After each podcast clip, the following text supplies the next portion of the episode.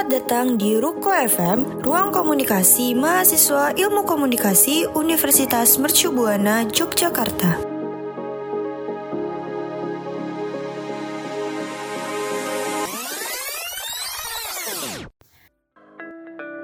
Halo Sobat Ruko, apa kabarnya nih?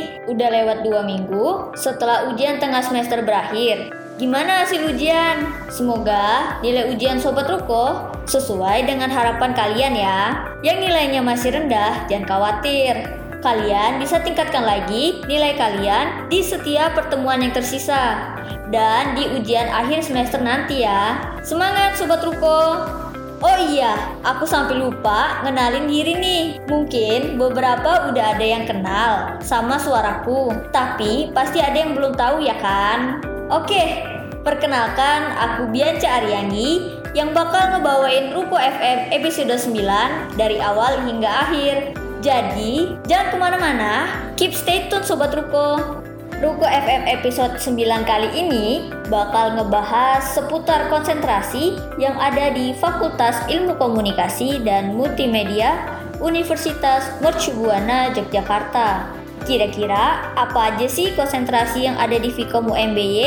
Ini penting banget sih informasinya buat Sobat Ruko yang lagi menempuh semester awal agar bisa menentukan konsentrasi apa dan seperti apa yang bakal Sobat Ruko tempuh di semester empat nanti. Selain itu, Ruko F M episode ini bakal kedatangan tamu spesial loh. Waduh, kira-kira siapa nih tamunya? Aku kasih cluenya ya. Tamu kita ini dosen Fikom loh. Ayo, pada bisa tebak nggak dosennya siapa? Oke, aku akan sapa dulu ya tamunya. Halo, Assalamualaikum Mbak Rani. Waalaikumsalam. Apa kabar nih Mbak Rani? Alhamdulillah, kabar baik. Kabar baik ya. Ya. Mungkin kesibukan sekarang apa nih Mbak selain ngajar gitu? Kesibukan sekarang? Mm-mm. Kalau saya pribadi banyak ya kesibukannya. Ada ngurus anak, ngurus suami, macam-macam. Tapi kalau untuk uh, lingkup program studi, Uh, biasa ya, uh, masih mempersiapkan perkuliahan secara daring. Kemudian ada juga uh, beberapa agenda kegiatan mahasiswa, kegiatan dosen. Kayak kemarin terakhir kita barusan ada berkonfes ya. Kemudian uh, sempat ada communication day. Terus ada apa namanya, bedah buku. Lalu beberapa teman-teman dosen juga masih aktif melakukan penelitian pengabdian, uh, kegiatan marketing. Kemudian beberapa kali kami sudah melakukan uh, pelayanan offline ya di kampus untuk beberapa kebutuhan administratif, uh, termasuk uh, sidang-sidang skripsi, seminar proposal, semuanya masih berjalan meskipun uh, beberapa dilakukan secara online gitu. Oke, jadi sebenarnya sibuk ya Pak, oh, bukan cuma ngajar doang ya. Oke Sobat Ruko, kita kedatangan Mbak Rani yang merupakan dosen di Fikom U M B Y. Sekaligus yang udah dijelasin tadi, beliau merupakan Kaprodi Fikom U M B Y. Sebelumnya aku mau bilang terima kasih banyak buat Mbak Rani yang udah mau luangin waktunya buat ngobrol bareng di podcast Ruko F M. Jadi di sini kita bakal ngebahas bareng seputar konsentrasi yang ada di Fikom U M B Y. Dari yang kita ketahui, konsentrasi di Fikom ini ada empat ya Mbak, benar nggak? Betul sekali, ada empat. Oke, yang pertama ada broadcasting, public relation, marketing communication, dan visual communication. Mungkin kita langsung aja ke pertanyaan-pertanyaan yang udah masuk nih Mbak, yeah. Dari teman-teman Sobat Ruko. Boleh dong Mbak kasih tahu ke Sobat Ruko semua, di setiap konsentrasi ini spesifiknya kita ngapain aja sih? Mungkin yang pertama dari broadcast dulu Mbak. Di konsentrasi ini, mahasiswa lebih banyak mempelajari apa sih Mbak? Oke ya, tadi udah dijelaskan sepintas ya. Jadi kita uh, nanti sebenarnya teman-teman ini lulusannya tetap sarjana ilmu komunikasi ya. Hmm. Jadi program studinya masih ilmu komunikasi, tapi kita punya uh, peminatan studi atau konsentrasi. Tadi ada empat, broadcasting, markom, kemudian public relation, dan visual communication yang paling baru.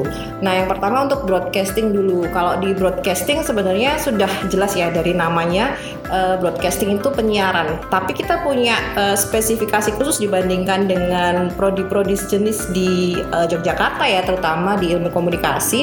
Jadi kalau di uh, Fikom U M B Y itu broadcastingnya adalah khusus pada multimedia uh, journalism. Jadi broadcasting and multimedia journalism. Uh, maksudnya di mana? Uh, seperti apa? Jadi fokus dari kuliah atau konsentrasi broadcasting ini adalah pada uh, pemberitaan atau kegiatan-kegiatan yang berhubungan dengan jurnalistik. Kenapa multimedia? Karena memang eranya sekarang seperti itu ya. Jadi tidak melulu penyiaran itu hanya terpaku pada radio dan televisi, tapi juga sekarang sudah era konvergensi ya, Mbak. Uh, jadi semua uh, konten itu sudah bisa digabungkan jadi satu uh, dalam ranah multimedia, khususnya di media online.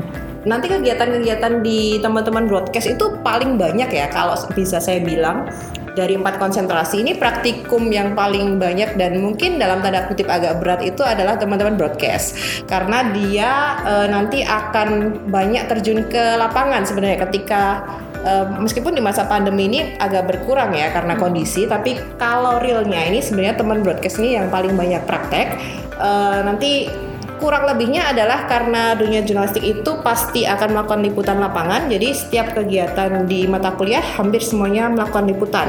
Kemudian nanti ada praktikum di studi, uh, di apa namanya lab, laboratorium ya, kita punya laboratorium audiovisual itu.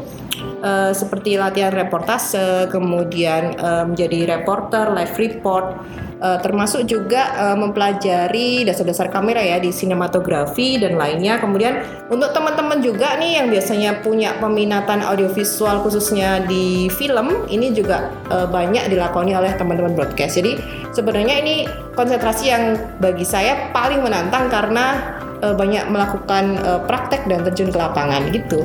Kurang lebihnya kayak gitu. Oke nih, buat Sobat Ruko dicatat nih, tadi udah dijelasin sekitar sedikit uh, dari Mbak Rani mengenai broadcasting. Jadi buat yang suka menantang mungkin ya Mbak bisa Tuh. masuk jurusan broadcasting.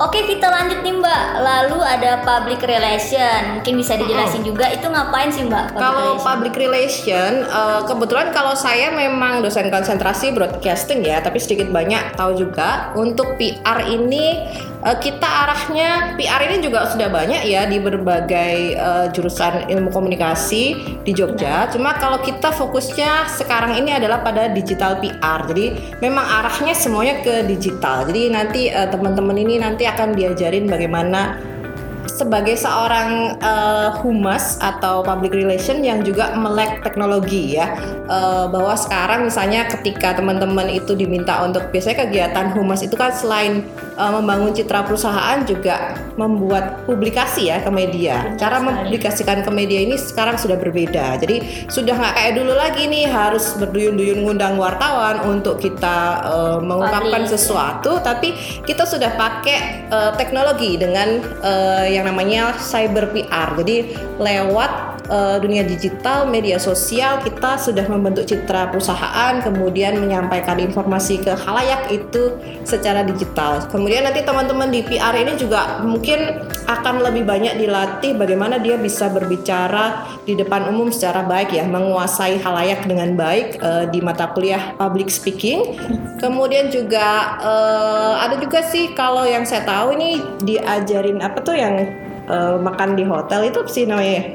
Itulah ya. Jadi uh, seru juga di P R ini kalau tergantung peminatan ya. Jadi kalau teman-teman memang minat untuk uh, bisa apa ya mengelola sebuah instansi, me- bagaimana seni merepresentasikan citra positif sebuah instansi ini menarik. Dan P R ini juga bidangnya sudah semakin luas ya, nggak melulu ada di uh, perusahaan atau hotel atau apapun, tapi uh, sosial media P R ini sekarang juga menjadi tren seperti itu.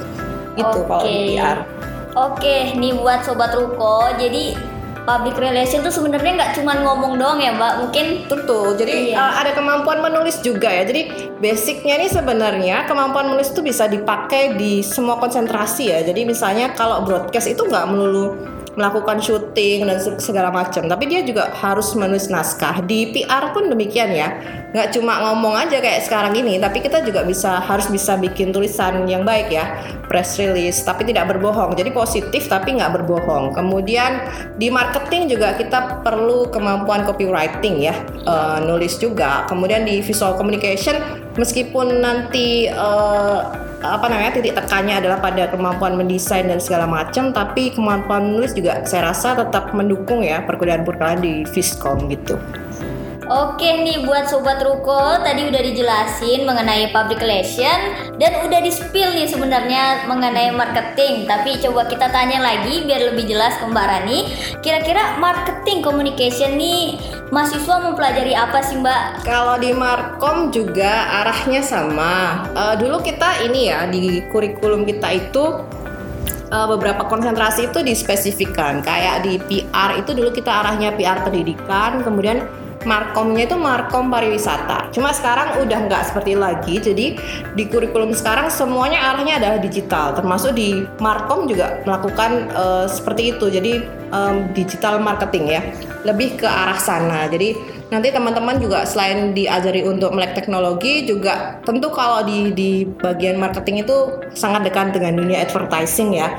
Uh, periklanan, kemudian uh, produk, kemudian bagaimana mengelola event dan segala macam itu ada di marketing.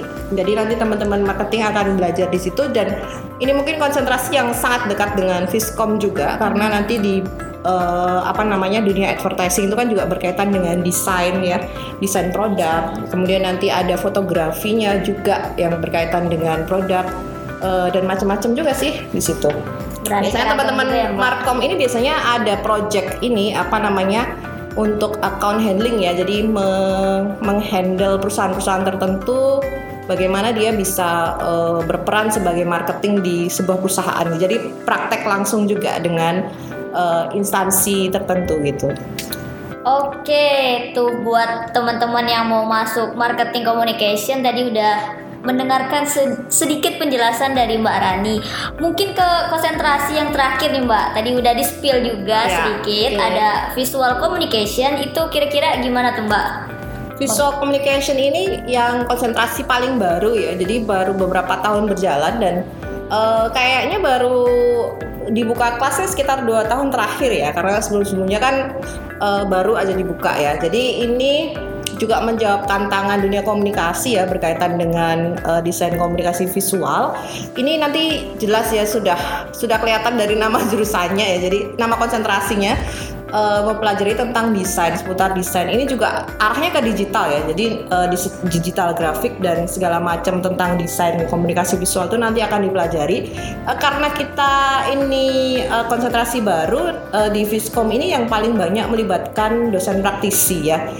Walaupun di empat konsentrasi lain juga kita selalu menekankan atau mengunggulkan beberapa mata kuliah itu yang memang sengaja diisi oleh praktisi. Itu maksudnya adalah uh, biar nanti teman-teman mahasiswa itu nggak cuma merasakan uh, teori-teori normatif dari dosen saja, tapi juga langsung mengetahui uh, bagaimana sih uh, implementasi perkuliahan itu di dunia industri, terutama yang dilakoni oleh uh, dosen-dosen praktisi. Praktisi itu artinya kan mereka yang memang menjalani bidang-bidang itu ya. Sama juga di Fiskom, jadi kita menggait beberapa uh, praktisi, ada dari I S I, ada dari seniman-seniman uh, apa namanya visual ya, yang juga uh, punya relasi dengan kita. Seperti itu ya, kurang lebihnya mempelajari seputar uh, desain komunikasi visual. Jadi sebenarnya keempat jurusan ini saling berkaitan juga nggak sih Mbak sebenarnya? Mm-mm. Ha, harus ya, harus saling berkaitan karena kita masih satu program studi. Sebenarnya namanya bukan jurusan ya Mbak Bianca. Jadi kalau jurusan itu kan sebenarnya program studi mewakili nama program studi. Nah ini namanya konsentrasi, konsentrasi atau uh, bidang peminatan ya. Jadi empat konsentrasi ini sebenarnya satu sama lain itu saling-saling berkaitan pasti ya. Karena ada dalam satu bidang komunikasi. Nah nanti harapannya memang ke depan kalau ini sudah lebih maju ya prodi kita harapannya. Uh, nanti masing-masing konsentrasi ini bisa jadi program studi. Jadi ada program studi ilmu komunikasi, nanti ada prodi broadcasting, ada prodi uh, P R, ada prodi markom, kemudian ada prodi Fiskom. Ya, harapannya oh. Nanti nggak tahu saya masih jadi dosen di sini apa nggak nih kedepannya. Semoga ya, semoga, semoga, semoga uh, kedepannya bisa ber- menjadi uh, berkembang menjadi program studi. Gitu. Oke, oke Sobat Ruko, mungkin tadi udah mendengar nih uh, penjelasan dari Ma- Mbak Rani mengenai konsentrasi yang ada di Fikom. Mungkin uh, dari pengalaman Mbak Rani selama jadi dosen di Fikom, mahasiswa paling banyak mengambil minat di konsentrasi apa nih Mbak? Kalau yang paling banyak itu Uh, sebelum saya, waktu awal-awal saya di sini itu P R ya, uh, waktu awal saya masuk di sini. Tapi seiring perkembangan waktu, uh, konsentrasi yang paling jadi favorit itu sekarang broadcasting. Jadi dia adalah yang masuknya paling banyak. Jadi mm-hmm. biasanya satu konsentrasi itu bisa dipecah sampai dua tiga kelas atau bahkan pernah sampai empat kelas ya. Kalau di uh, P R yang kedua itu adalah P R. Jadi setelah broadcast nomor satu, yang kedua adalah P R. Uh, P R dan Markom sebenarnya seimbang ya uh, posisinya mereka. Kemudian yang terakhir adalah uh, visual communication karena masih baru. Jadi yang paling banyak itu memang broadcast. Saya nggak tahu kenapa teman-teman itu lebih minat ke broadcast ya. Mungkin bayangannya, oh aku akan muncul di T V, aku akan muncul di mana gitu ya. Padahal nggak sesimpel itu juga. Jadi banyak sekali yang uh, mungkin perlu effort lebih untuk masuk ke broadcast, tapi bukan jadi halangan menurut saya. Jadi uh, saya selalu tekankan ke teman-teman yang sudah Uh, apa namanya merelakan diri untuk basah kuyup masuk ke broadcasting itu juga harus konsekuen juga ya dengan pilihannya, karena nanti terutama di semester-semester lima enam itu teman-teman akan sangat-sangat wow ya dengan semua praktikum yang bersamaan gitu. Waduh. Itu jadi nanti akan ada bagaimana kita memanage waktu, kemudian mengasah ini ya skill, kemampuan, kemudian apa sih potensi diri kita yang bisa digali di sana. Dan Uh, banyak kok ini uh, teman-teman, terutama saya saya nggak mendiskreditkan konsentrasi lain, tapi kebetulan yang teman-teman broadcast ini banyak sekali yang uh, luarannya tuh uh, apa sesuai dengan konsentrasinya. Misalnya uh, banyak yang terjun jadi news anchor beneran, kemudian ada yang sudah ditawari jadi host di uh, program feature-nya C N N, itu juga dari broadcast. Kemudian beberapa teman-teman broadcast itu juga banyak memenangkan uh, kompetisi-kompetisi perfilman dan Uh, apa namanya fotografi ya, itu sampai ke tingkat internasional itu kebetulan ada di broadcast. Uh, walaupun di teman-teman P R juga tidak kalah ya dalam kompetisi di marketing juga, Fiskom juga gitu. Oke, mungkin gitu ya Sobat Ruko. Untuk sekarang mungkin penggemarnya nih uh, banyak mahasiswa yang seperti kata Mbak Rani tadi yang ingin menantang adrenalin mungkin ya Mbak bisa masuk broadcasting. Oke, sebelum kita lanjut ke pembahasan berikutnya, aku mau puterin dulu lagu pertama, lagu terbaru dari Raisa featuring Sam Kim, Someday. Selamat mendengarkan.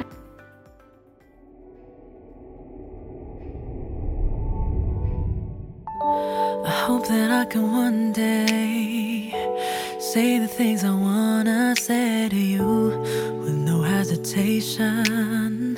Don't care if you stay or leave tonight. I need somebody who cares. A man who gives a damn one more than you. Yes, I hope someday. Oh God, please someday. I hope I never miss you. And I hope that I can learn to unlove you. Could never really trust you, baby. Could never really love you the way that I wanted. Show my loving, never. You never let your guard down for me. So why do you tease me, kiss me, and hold me? Ah. We fight and kiss every day. Hey, break up and make up, start all over again. We fight and kiss every day.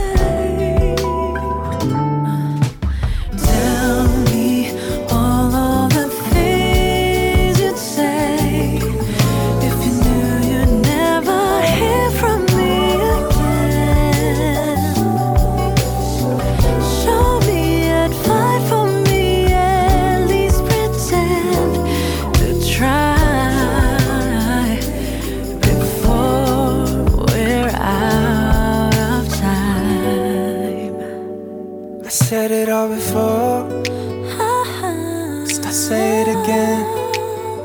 Who in the hell you think you are to tell me, baby, let your guard down? I gave you love, you couldn't blame the scars on me for feeling burned out. We fight every day, but God knows how much that I need you to stay. Oh, tell me all.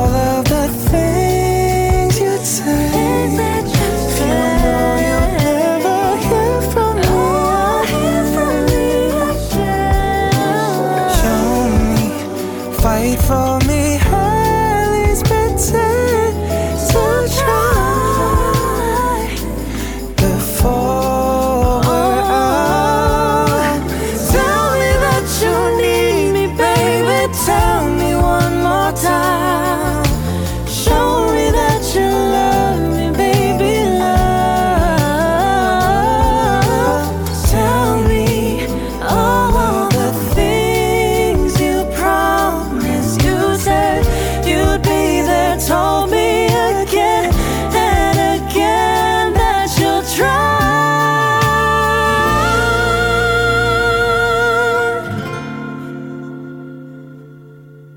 You know you never hear from me again. Ooh, show me a thought for me, at least pretend to try before we're out of time. Tell me, say what you need to say. Oh, we bet if this is goodbye.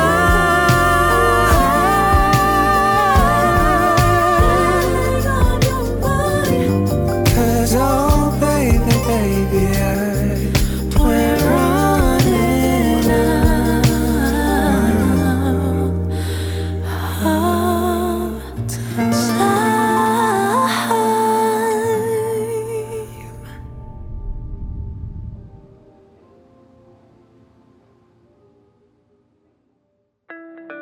Oke nih Mbak, karena antusias Sobat Ruko masih kira-kira seratus pertanyaan lagi nih. Oh my god. Banyak ya. Pertanyaan selanjutnya, apa yang harus dipertimbangkan oleh mahasiswa sebelum memilih konsentrasi jurusan nih Mbak? Oke, kalau ini banyak ya, jadi pertanyaan ini tuh bermunculan hampir setiap semester mungkin ya, ketika, Iya, terutama ketika eh, aw- semester untuk mendekati pemilihan konsentrasi. Kita konsentrasi mulai semester empat ya teman-teman, mungkin just info. Jadi nanti satu sampai tiga itu masih umum, kemudian nanti sudah menentukan konsentrasinya di semester empat. Eh, saya harus milih apa ya, mau broadcast, mau markom, P R atau Fiskom. Kalau saya selalu mengembalikan ke teman-teman, coba passionnya ada di mana dulu. Jadi semua berawal dari passion dulu. Jangan-jangan jangan cuma ikutan tren. Oh, oh cowok saya ada di broadcast nih, saya harus sama dia nih. Atau uh, gebetan saya ada di P R, saya harus ikut dia dan sebagainya. Tapi nggak sesuai passion itu nggak akan jalan. Jadi passion itu memegang kendali penting. Kita minatnya di mana sih? Minatnya di mana? Kita punya punya apa? Ketertarikan dulu ya. Kayak kalau kamu deketin orang itu kan tertarik dulu ya. Kalau sebelum tertarik tuh udah nggak mau lagi, mau nggak mau tahu lagi tentang dia. Sama juga dengan konsentrasi. Kita passionnya di mana? Nah, setelah kita tahu passion, kita juga perlu memikirkan hal lain. Kira-kira saya tuh habis kuliah di sini, saya tuh mau terjun di bidang apa sih? Saya pengen jadi apa? Saya pengen meneruskan karir di mana ya? Karena nanti gini sebenarnya, teman-teman di uh, Fikom ini kan lulusnya sama ya, akan jadi sarjana ilmu komunikasi, yang artinya sebenarnya mau dimanapun itu bisa selama kebutuhannya adalah sarjana ilmu komunikasi. Cuma uh, ketika tadi saya ngomongin passion, ketika kita, oh saya passionnya emang pengen jadi reporter nih, oh saya memang pengen jadi humas, pengen jadi konten uh, creator dan sebagainya. Itulah tadi yang diikuti, dikembangkan di sana. Jadi kalau memang saya kayaknya nanti uh, setelah lulus di sini uh, pengen nih terjun di dunia televisi misalnya, oke okay, broadcast lah yang menjadi pilihan. Meskipun saya tidak menutup kemungkinan kamu boleh masuk P R walaupun nanti kamu jadi uh, reporter misalnya. Jadi passionnya di mana dan apa yang mau dikembangkan dari diri kamu, itu sih jawabannya di situ. Karena kalau nggak sesuai passion itu nanti ketika menjalani juga nggak enak. Banyak kok teman-teman yang di tengah jalan tuh pindah ya, pindah konsentrasi. Kebanyakan nggak kuat di broadcast. Beberapa yang uh, terjadi beberapa waktu terakhir ini nggak kuat di broadcast. Mereka pengen pindah ke konsentrasi lain. Tapi hmm. makanya saya tadi bilang ya, sebelum kita terjun ke apa ya, mau berkubang di sebuah konsentrasi tadi, dipikirkan lagi kira-kira saya bisa nggak menjalani ini. Dan kalau udah passion tuh sebenarnya sulit atau enggak tuh bisa di, dijalani kok. Kalau udah kita udah kayak kamu lah, kalau lagi memperjuangkan seorang ya kan. Aduh. Pasti mau diperjuangin kan. Kalau iya. memang uh, memang targetmu adalah dia, pasti mau berjuang sesulit apapun. Sama juga dengan ini gitu. Oh. Cuma nggak terlalu, jangan terlalu ini sih uh, teman-teman, jangan terlalu ini juga, jangan terlalu terjebak dalam kebingungan memilih konsentrasi. Karena empat konsentrasi ini semuanya punya bergaining masing-masing. Daya tawarnya masing-masing nggak bisa nggak bisa dibandingkan satu sama lain ya. Semuanya punya daya tawar masing-masing gitu. Gitu. Oke, jadi Sobat Ruko mungkin itu tadi uh, pertimbangan kira-kira Sobat Ruko mau masuk konsentrasi apa. Jadi sesuai passion dulu nih kira-kira teman-teman, ah saya mau jadi reporter kira-kira. Jadi teman-teman sendiri yang tahu diri teman tuh gimana. Oke, pertanyaan selanjutnya, apakah mahasiswa harus punya skill yang sesuai dengan salah satu konsentrasi yang ada di Fikom baru bisa masuk atau bagaimana tuh Mbak? Mm-mm. Terus uh, karena akhir-akhir ini sering kita dengar banyak mahasiswa yang merasa salah konsentrasi atau jurusan karena tidak memiliki skill yang sesuai dengan konsentrasi yang dipilih. Bagaimana tanggapan Mbak, Mbak Rani mengenai hal ini? Oke, kalau punya skill duluan sebelum masuk konsentrasi itu anugerah ya, itu bagus ya. Jadi uh, kita udah punya kemampuan diri terlebih dulu sebelum nanti mau dikembangkan lagi. Itu dosennya seneng banget kalau dapat mahasiswa yang kayak gitu karena kita tinggal mengarahkan aja. Tapi itu uh, tidak menjadi syarat mutlak ya. Jadi uh, kita ini kan kesini mau belajar sama-sama ya, bukan mau uh, apa saling Aduh, menunjukkan ya. ya, saling menunjukkan saya bisa ini, saya bisa ini. Kita mau belajar sama-sama, yang belum bisa ayo kita belajar bareng, yang sudah bisa Bisa, ayo kita share dan juga tingkatkan ya. Jadi uh, posisi saya selalu mau posisikan, mungkin teman-teman dosen di sini juga semuanya akan selalu memposisikan uh, kita ini sama-sama belajar, tidak lebih pintar satu sama lain. Nah uh, terkait itu kalau kalau menurut saya skill itu penting, tapi bisa juga kita mempelajari selama uh, ada niat dan tekad ya. Jadi aku pengen masuk broadcast tapi aku sama sekali nggak bisa uh, pegang kamera misalnya, nggak bisa ngomong di depan kamera, nggak bisa reportase, nggak tahu cara nulis berita dan sebagainya, nggak masalah selama ada tekad tadi mau belajar.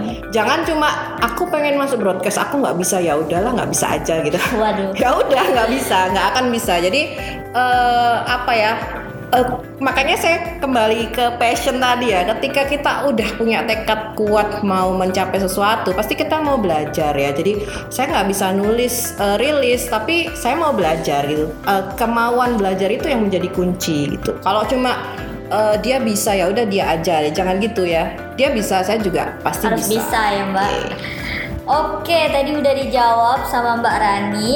Uh, mengenai harus punya skill nggak sih? Jadi tenang aja buat Sobat Ruko yang belum ada skill, kita belajar sama-sama kok di sini. Dan mungkin ini ya uh, akan lebih uh, mungkin saya juga uh, sekalian campaign ke, ke teman-teman mahasiswa bahwa jadi mahasiswa tuh nggak melulu hanya mengandalkan uh, kelas perkuliahan untuk mengupgrade diri ya. Jadi kayak teman-teman di H M P S, di B E M uh, yang ikut-ikut uh, lembaga kemahasiswaan itu menjadi nilai positif bagi uh, seorang mahasiswa atau lulusan. Jadi mahasiswa tuh jangan cuma mengandalkan uh, udah kuliah, udah download materi e-learning, udah gitu ya. Jangan cuma seperti itu. Jadi dosen itu kan bukan uh, bukan malaikat yang akan membawamu kepada cita-citamu secara instan ya. Tapi kamu juga harus mengupgrade diri. Caranya bagaimana? Ya di luar kelas tuh banyak kegiatan. Ada kegiatan mahasiswa, ada tadi ada U K M, ada uh, kelompok studi, ada lembaga kemahasiswaan, itu ikuti lah. Di sana itu teman-teman akan mendapatkan banyak hal ya, selain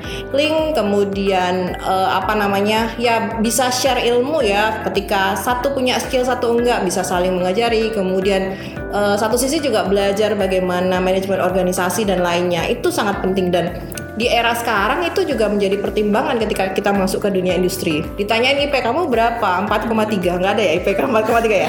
Misalnya ya, misalnya I P kamu berapa? empat. Kamu ikut organisasi apa? Enggak ikut, Mbak. Kamu kuliah eh, ngapain aja? Ya udah eh, download materi, belajar, pulang ke kos gitu. Wah, ini mau jadi apa ini? Enggak bisa kerja sama dan sebagainya. Sekarang menjadi penilaian penilaian eh, lebih. Jadi eh, j- jadi mahasiswa jangan cuma mah, namanya juga maha ya, mahasiswa. Beda dengan anak-anak siswa S D, S M P itu kan siswa ya. Siswa itu memang dibimbing di kelas, tapi mahasiswa itu sudah menjadi manusia dewasa yang bertanggung jawab atas dirinya kan. Maka uh, dia juga harus mencari ini uh, apa yang bisa mengupgrade dirinya, tidak hanya mengandalkan pembelajaran di kelas dengan dosen seperti itu. Oke, jadi teman-teman itu tadi penjelasannya. Kemudian lanjut, uh, kira-kira Mbak sebelum kita memilih konsentrasi, ada tips and triknya nih nggak Mbak sebelum memilih konsentrasi yang ingin kita tuju? tips and triknya apa ya? Biar nggak salah pilih gitu. Uh, sebenarnya nggak nggak ada tips spesifik sih ya, mm-hmm. karena itu sebenarnya kebutuhan individu banget ya. Jadi saya kan nggak bisa tahu nih teman-teman secara pribadi itu uh, passionnya di mana, keinginannya seperti apa, kedepannya mau seperti apa, itu kan uh, sebenarnya harusnya sudah terpetakan sejak sekarang ya. Uh, kalau tips and triknya ya, mungkin sebelum kesana cari tahu lebih banyak dulu ya, bisa tanya ke kakak angkatan, ke cutting ya kalau bahasanya sekarang ya, cutting, iya, bener, cutting. ke cutting atau boleh konsultasi dengan teman-teman dosen di sini. Jadi kita di sini uh, sangat terbuka ya, banyak juga kok teman-teman yang dulu sebelum pandemi ketika kita sering bisa ketemu tuh banyak juga yang main ke prodi cuma menanya, Mbak saya nanya konsentrasi apa ya gitu. Uh, bisa bisa sebenarnya bisa di screening juga, kamu minatnya di mana, kira-kira pengen gimana. Terus boleh juga menanyakan dengan uh, sangat terbuka ke kita, nanti mata kuliah yang dipelajari di konsentrasi ini apa sih, tentang apa dan sebagainya, itu kita sangat terbuka untuk bisa menjelaskan. Teman-teman kan uh, yang di sini pasti semua punya D P A ya, dosen iya, pembimbing iya. akademik. Nah itulah yang akan menjadi orang tua sementara kalian ketika jadi mahasiswa di Mercu Buana. Jadi bisa curhat sama D P A-nya atau siapapun yang dianggap nyaman, boleh tanya uh, kira-kira saya baiknya di konsentrasi, konsentrasi apa. Semua konsentrasi punya kelebihan juga punya konsekuensi masing-masing gitu. Nah itu nanti yang bisa menjadi pertimbangan. Tips triknya nggak ada kalau saya secara khusus ya, uh, balik lagi ke diri sendiri gitu. Mungkin kalau bingung bisa sharing sih Mbak intinya. Betul ya. ya. Jadi paling biasanya paling banyak di, dipercaya oleh teman-teman mahasiswa tuh cutting. Gak tahu ya, cutting itu kok bisa menjadi uh, memiliki posisi yang sebegitu ini istimewa ya. Jadi biasanya tanya ke kakak angkatan, uh, nanti kalau broadcast gimana sih, ini gimana.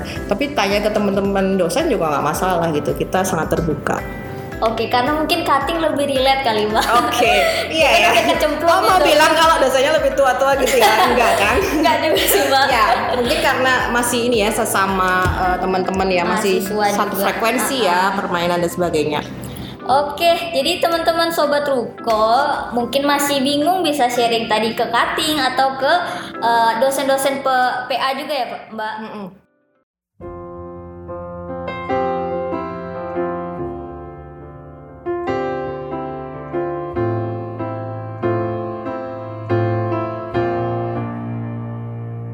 There ain't no gold in this river that I've been washing my hands in forever.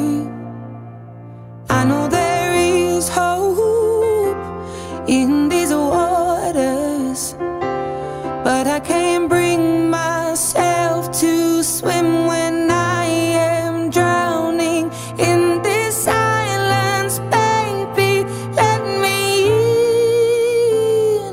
Go easy, have me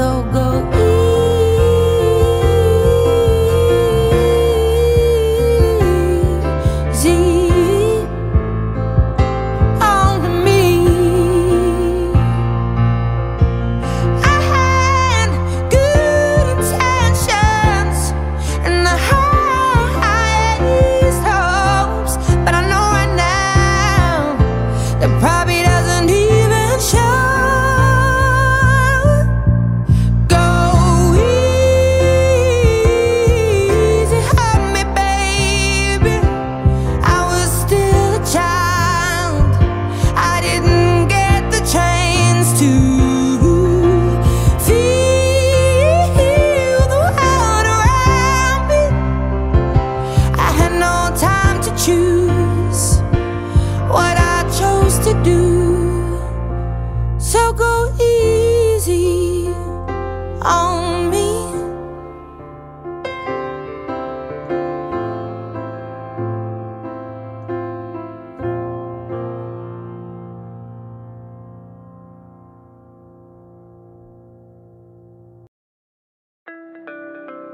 Oke, next pembahasan lagi nih. Mau tanya-tanya lagi dong Mbak.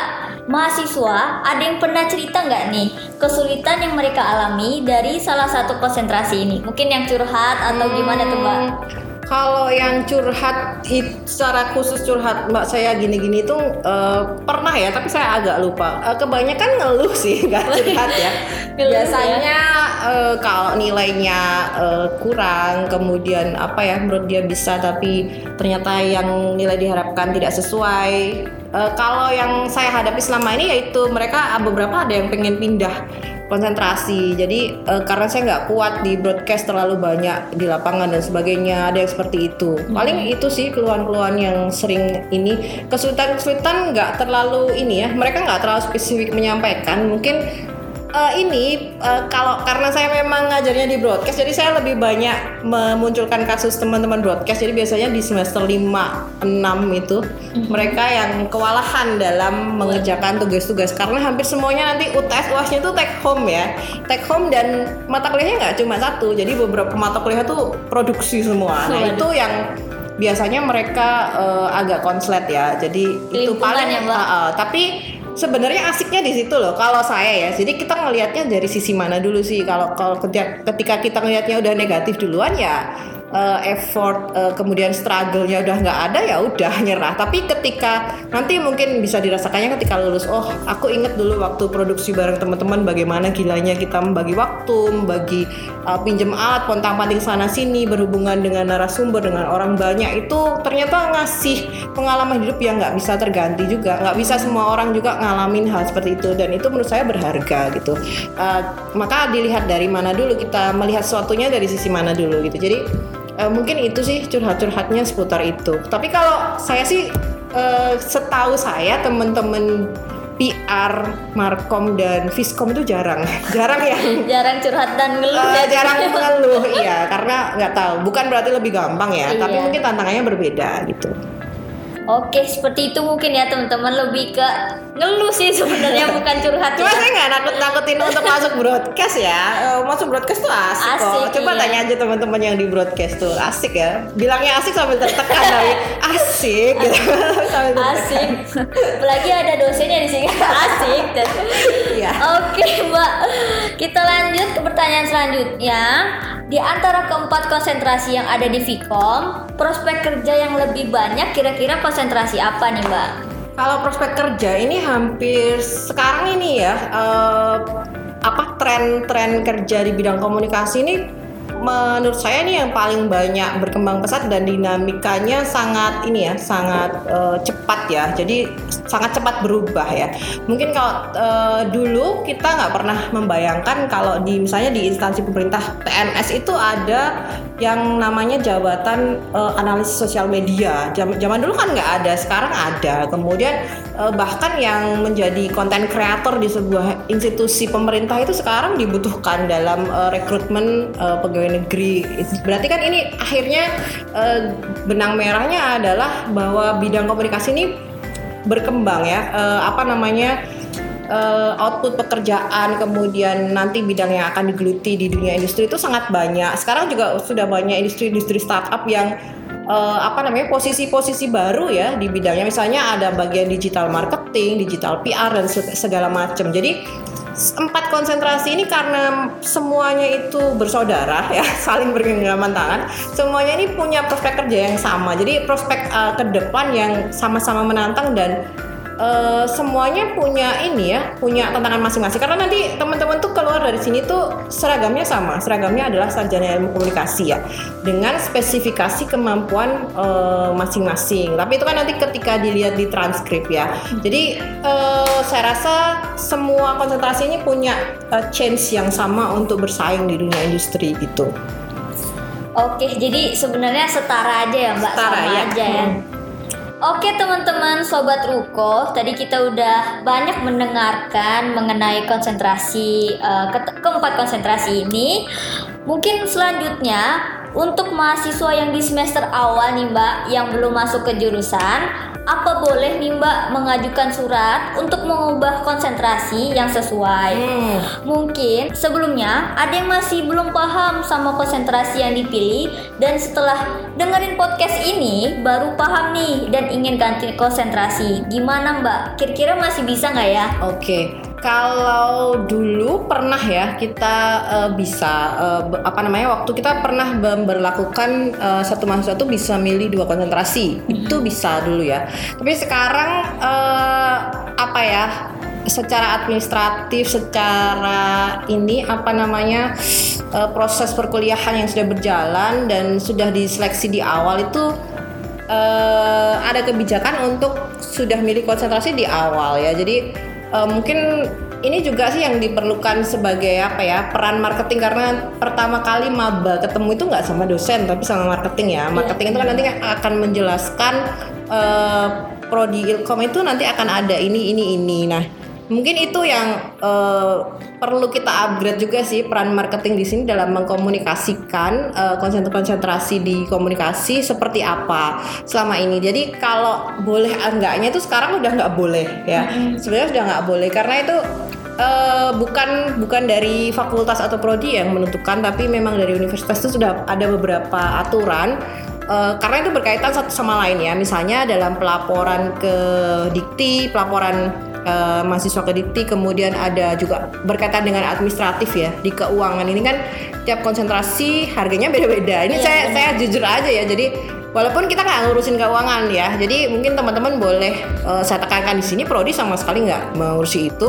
Itu ada di tingkat universitas. Nah, itu yang mungkin membuat ribet ketika teman-teman berpindah-pindah. Nah, jadi kebijakannya sementara ini belum bisa, belum bisa untuk berpindah. Mungkin solusinya ya tadi uh, kita mengakui sih perlu uh, ada upgrading komunikasi di bagian marketing untuk bisa lebih menjelaskan dengan detail. Kemudian di satu sisi ya sebenarnya boleh juga sih uh, maba itu tanya-tanya ke kita ya, uh, ke prodi berkaitan dengan konsentrasi. Kalau nggak salah uh, di setiap P K K M B itu Uh, saya beberapa kali melakukan syuting uh, apa video untuk untuk P K K M B menjelaskan tentang konsentrasi ya.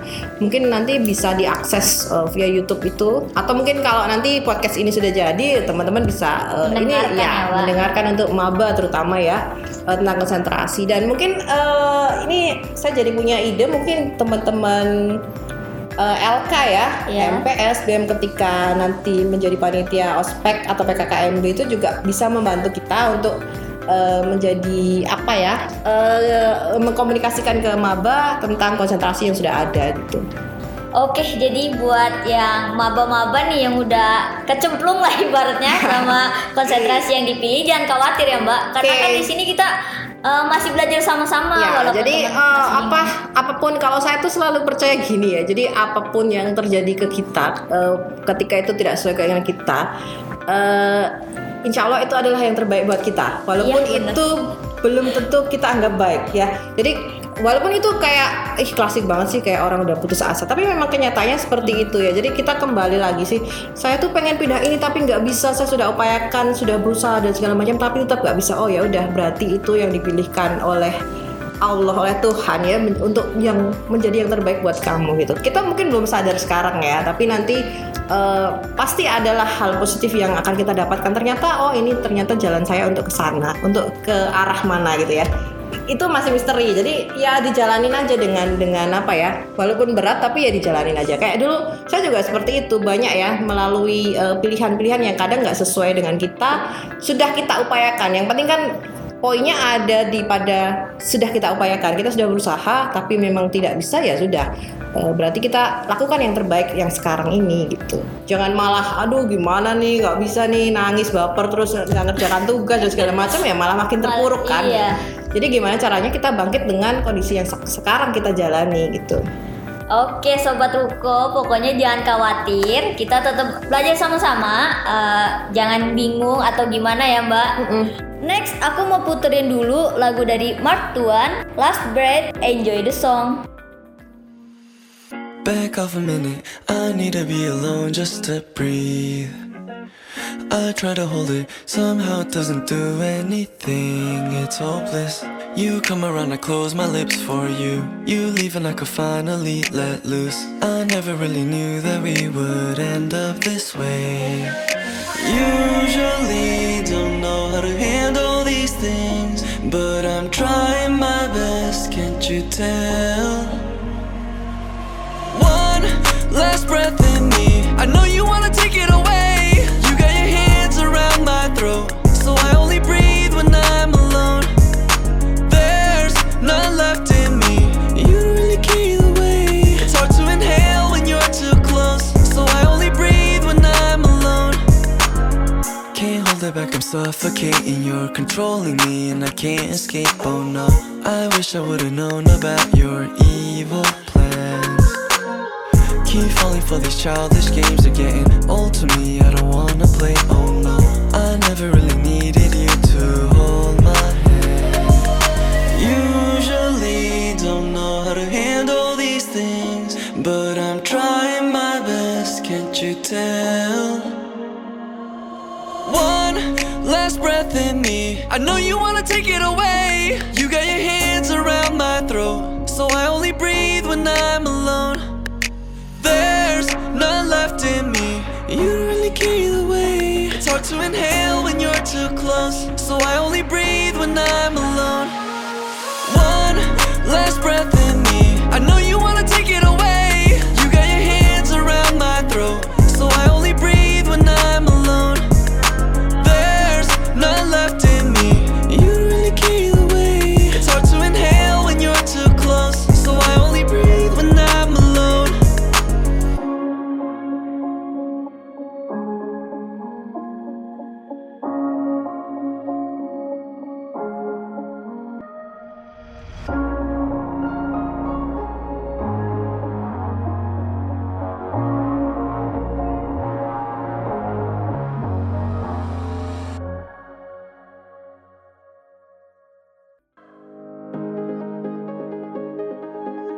Saat ini, kamu sedang mendengarkan podcast Ruko F M, Ruang Komunikasi Mahasiswa Ilmu Komunikasi Universitas Mercu Buana Yogyakarta.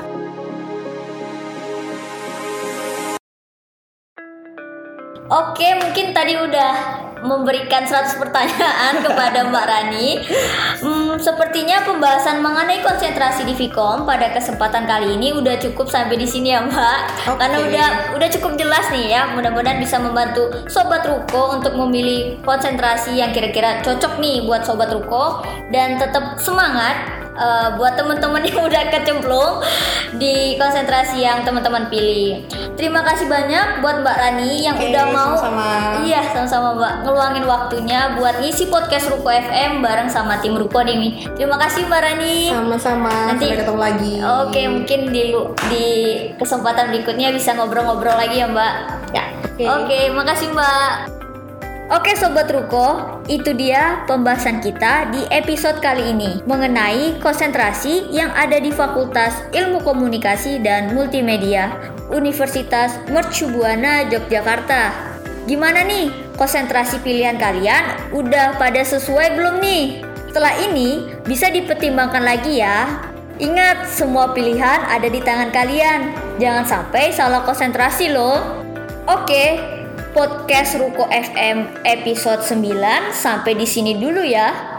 Oh iya, aku mau kasih info nih. Kalau podcast Ruko F M akan berubah jam tayang menjadi sebulan sekali ya. Tapi tetap rilis di hari Sabtu malam jam sembilan belas di Spotify dan Anchor. Buat Sobat Ruko yang pengen request lagu kayak sobat-sobat Ruko lainnya, kalian bisa request melalui question box yang bakal kita buka di Instagram Story H M P S pada hari Senin, tepat dua hari setelah podcast Ruko F M rilis. Jadi, jangan lupa ya buat follow Instagram H M P S di et H M P S Ilkom U M B Y biar gak ketinggalan info-info terbaru dari podcast Ruko F M ya teman-teman.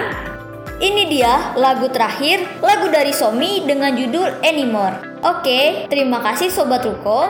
Stay tune di Ruko F M episode sepuluh ya. Bye-bye.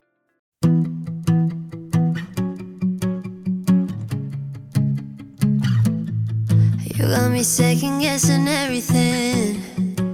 You mess me up, you mess me up. Smoking away all the pain. I'm rolling up, I'm rolling up. I'm taking shots to drown these memories. I'm drowning now, I'm drowning. I should've never gave you the key to my soul, yeah. I wanna be a lover, don't wanna be a friend. Wish we could be forever.